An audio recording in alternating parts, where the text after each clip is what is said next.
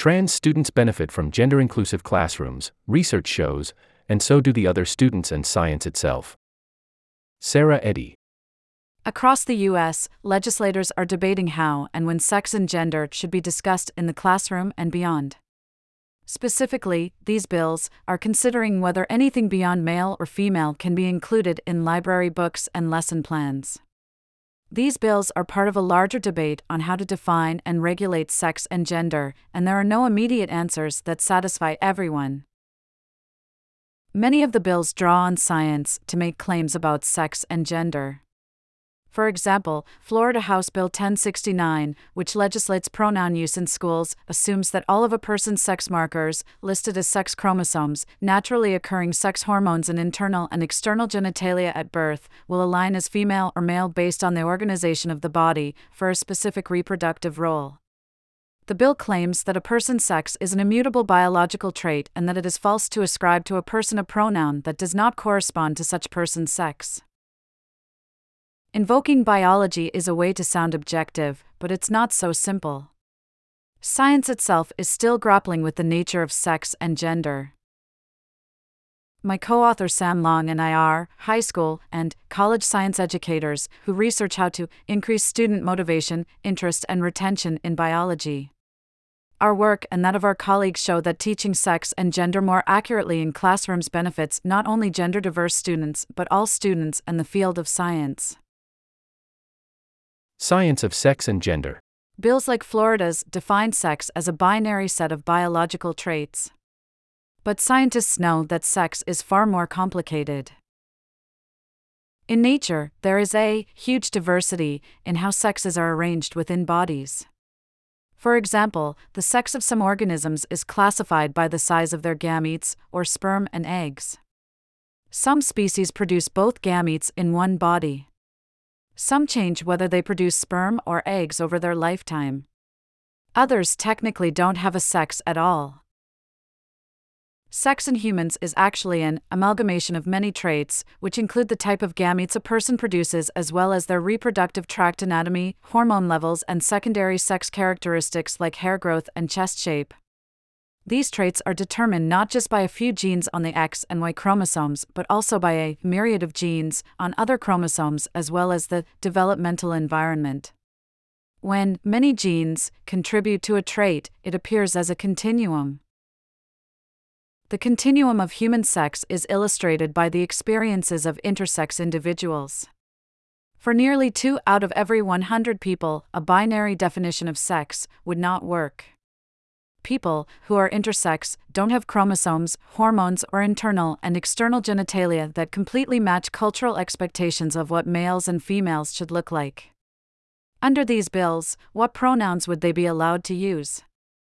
There is no universal scientific rule for pronoun assignment.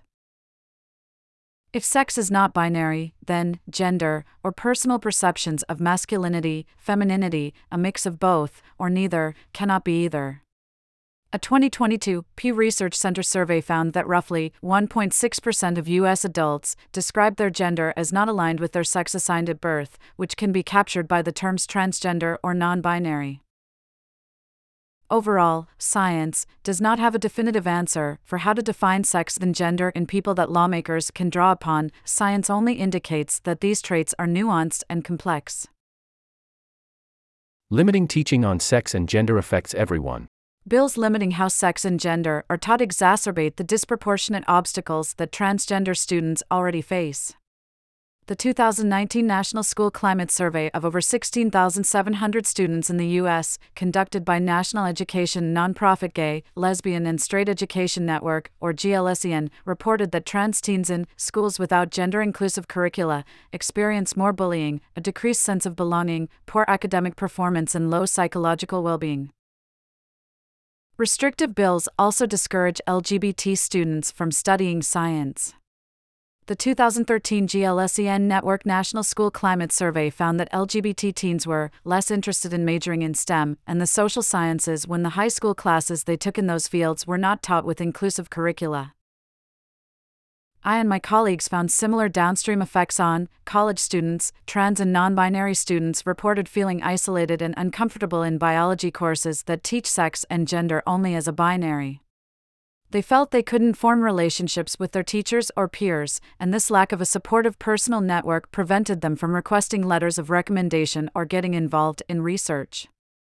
Some dropped out of STEM, and many others contemplated it. Limiting gender inclusive curricula in schools can ultimately have negative effects on all students. Children begin developing and testing their understanding of sex and gender starting as young as two years old. Erasing gender diversity even in elementary schools reinforces inaccurate conceptions of sex and gender that can last a lifetime. For example, a 2018 study of 132 college students found that those who read a paper emphasizing binary sex and typical gender roles exhibited increased prejudice against transgender people. A 2019 study of 468 through 10th grade students found that those taught an oversimplified and inaccurate definition of sex, as defined by sex chromosomes, had increased beliefs about the genetic basis of sex and in stereotypes about men and women, including unchangeable sex differences in intelligence and scientific ability. These studies suggest that teaching oversimplified narratives about sex and gender influences not only how students conceive sex and gender but also beliefs about their own and others' abilities. The trans and non binary college biology students we interviewed suggest there is another long term harm of oversimplifying sex and gender, lack of preparation, for a future career in science or medicine. An oversimplified understanding of sex and gender does not train students to work with the diverse patients and clients they might encounter, and it can worsen health disparities for trans people.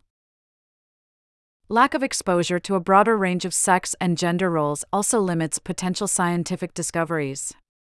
Being taught only binary sex and genders biases the research questions scientists consider and the way they interpret their findings. The study of birdsong offers one example of how this bias can influence research. A common stereotype is that male birds are more competitive than female birds. Because competition occurs partially through song, researchers studied birdsong only in males for a long time. Some scientists recently challenged these beliefs about sex roles by finding that females sing in about 64% of songbird species, opening doors to greater understanding of the function of birdsong. What educators and scientists can do. When science is being misrepresented to justify oversimplified ideas about sex and gender in schools, scientists and science educators have an important role to play. Sharing perspectives about gender diversity with school boards and elected officials can make a difference. Bringing conversations about sex and gender into the classroom can help all students feel seen and reduce gender stereotypes.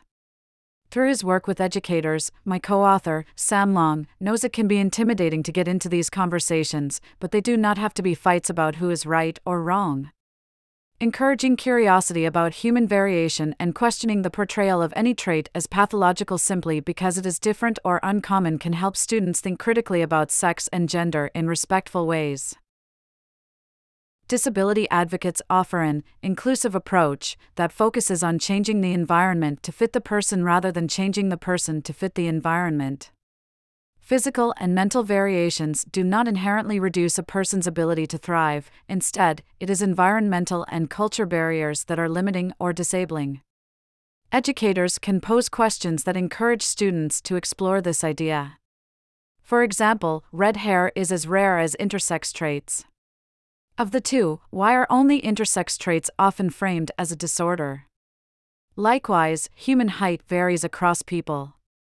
How are buildings, products, and services designed to accommodate a spectrum of heights? Why haven't other physical variations been accommodated in the same way? Initiatives like Gender Inclusive Biology, Project Biodiversify, and Welcoming Schools offer additional resources to help adapt the curriculum to acknowledge and celebrate variation in the living world. My co author Sam is a founding member of Gender Inclusive Biology.